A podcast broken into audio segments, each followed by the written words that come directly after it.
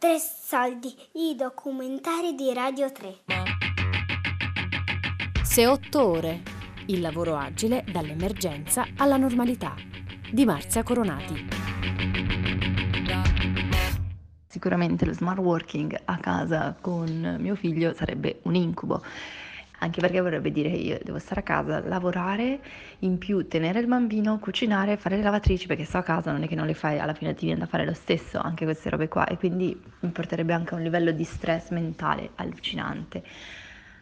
Invece, se ci fosse una soluzione differente, nel senso che io prima mi capitava di fare smart working con mm, Zeno al nido oppure eh, da mia madre, e così è una figata perché in realtà eh, ti porta ad avere una gestione del tempo differente e non, in quel caso io non mi sentivo ghettizzata nel ruolo di donna perché ero a casa, lavoravo e facevo le faccende di casa, anzi riuscivo a organizzare in maniera migliore il mio tempo e avere molto più tempo libero anche per me. Quindi sotto quel punto di vista non penso... cioè se non hai un figlio secondo me è una svolta, se hai un figlio no. Francesca è una vetrinista e vive a Milano. Al contrario di me, aveva già sperimentato con ottimi risultati una forma di lavoro agile anche prima dell'emergenza Covid-19. Ma per lei, come suppongo per quasi tutti i genitori lavoratori, fino a che non riapriranno a pieno regime le scuole sarà praticamente impossibile usufruire dei vantaggi dello smart working. Io, per esempio, non ne posso più di lavorare con le figlie che gironzolano per casa è vero, è stato anche un bel esperimento di vita in famiglia, ci siamo sentiti più uniti, ci siamo anche conosciuti meglio, per certi versi, ma ci sono stati giorni veramente duri, tra la didattica a distanza, il lavoro, le gare di monopattino in salotto, i quintali di pizze, pizzette e tortelli a ogni ora del giorno, i pannolini da cambiare in mezzo a una riunione in videoconferenza. Non nego che molte volte ho perso le staffe e mi sono sentita una pessima madre al pensiero che questo contatto 24H finisse presto. Mi è stato utile per questo confrontarmi con Chiara Saraceno, sociologa della famiglia. E questa situazione forzata ci ha, ha costretto i genitori, le, in particolare le mamme, a vedere eh, i figli in ogni momento, quindi è quindi anche a, a, poter essere disponibili se non erano sopraffatte da altre esigenze, chi lavorava a distanza, eccetera, anche nel momento in cui il bambino, il ragazzo aveva voglia di parlare, perché la questione è questa, che magari la voglia viene in un momento in cui non si è disponibili, lì invece è stato più, eh, come dire, più immediato, eh, è tuttora più immediato e quindi più che altro forse si sono visti aspetti dei propri figli e anche dei propri genitori che di solito sono meno visibili, la capacità di dire tardi o aspetta, sono occupato, eh, eh, forse ha dovuto anche trovare nuove regole, nuovi modi.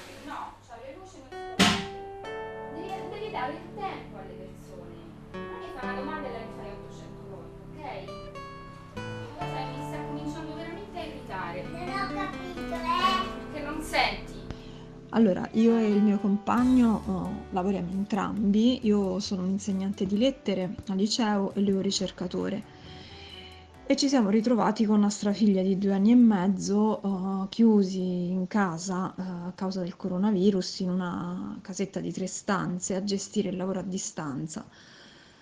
Uh, ieri ero, ero, in camera mia a fare lezioni su Meet con uh, i miei studenti di seconda, stavo spiegando il secondo stasimo delle Antigone, ero tutta presa, infervorata dalla, dalla mia spiegazione e a un certo punto mia figlia, che di solito passa la mattina con il papà mentre io faccio lezione, e poi il pomeriggio con me mentre eh, lavora il papà, insomma a un certo punto si è messa a strillare, a scalciare contro la porta chiusa della stanza, gridando mamma, mamma, mamma dove sei?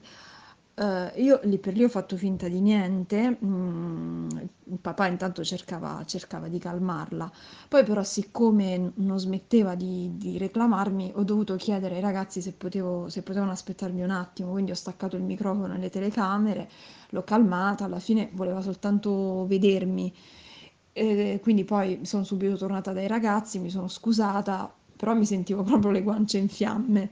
Ehm, ero molto in imbarazzo perché spiegare certe situazioni a dei quindicenni che vedono i professori come degli alieni con una vita privata oscura non è facile, eh, non è nemmeno frequente. Eh, però mh, devo dire che mi sono dovuta ricredere su di loro perché mi hanno detto tutti quanti in coro, prof, non si preoccupi, noi la capiamo. Bene, ascoltatemi, Tutto questo finirà, ma quando precisamente ancora non lo sappiamo.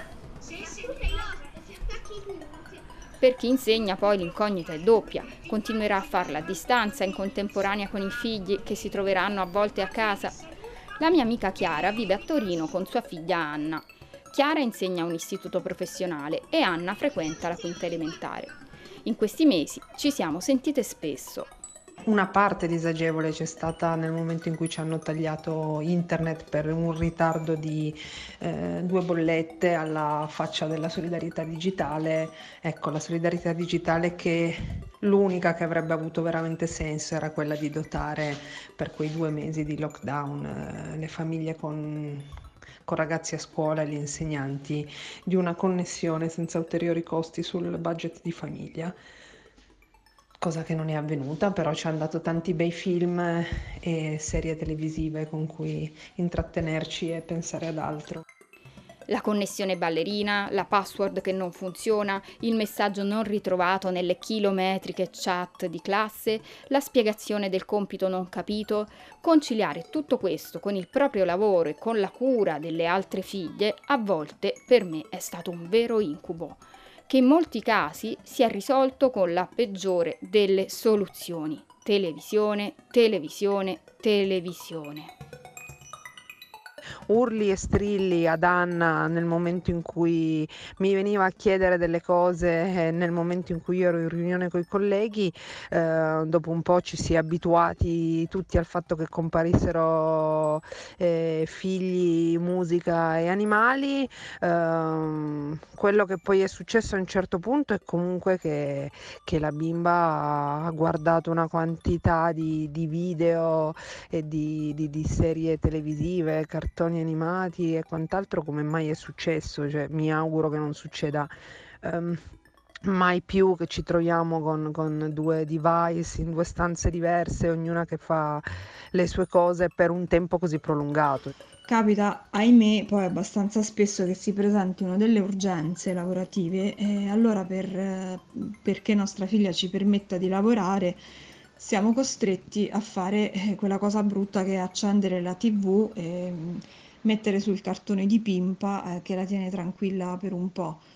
Eh, proprio quello che nessun genitore dovrebbe fare, è piantare i figli davanti alla televisione, ma eh, a volte davvero non abbiamo scelta e del resto la bambina è troppo piccola per, per passare da sola e, e oltretutto in silenzio più di qualche minuto. Quindi Pimpa le piace molto, eh, poi e anzi le piace tanto che quando abbiamo sbrigato le urgenze poi facciamo fatica, fatica a, a, staccarla dallo schermo. L'altro giorno però, era pomeriggio, ehm, avevo così tanto da fare eh, che ho dovuto lasciarla davanti ai cartoni più del solito. Eh, dopo un'ora e mezza è stata lei stessa a dirmi con una vocina stanchissima, eh, mamma adesso basta però pimpa.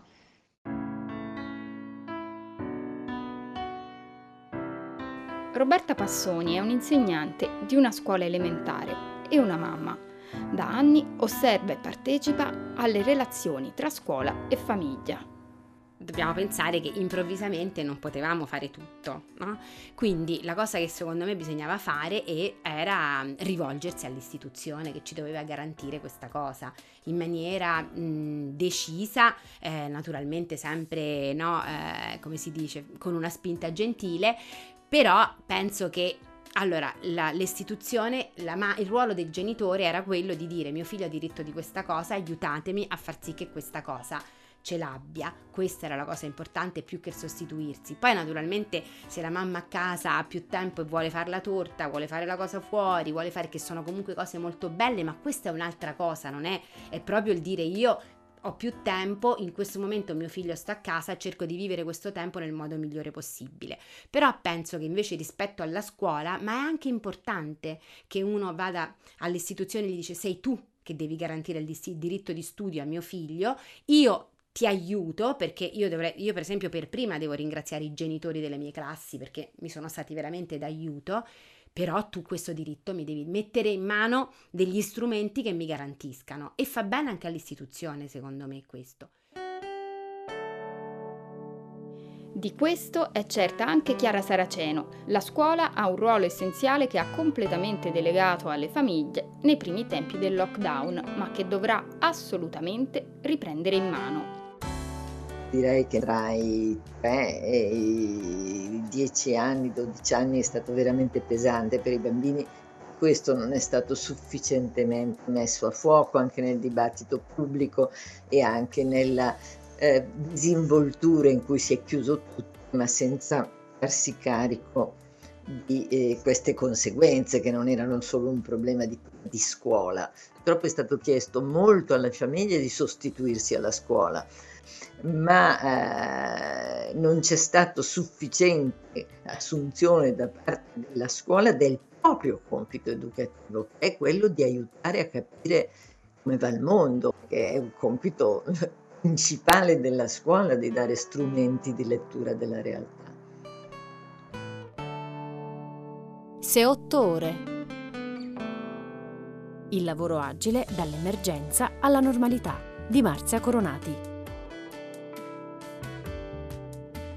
Tre soldi è un programma a cura di Fabiana Carobolante, Daria Corrias, Giulia Nucci. Tutte le puntate sul sito di Radio 3 e sull'app RaiPlay Radio.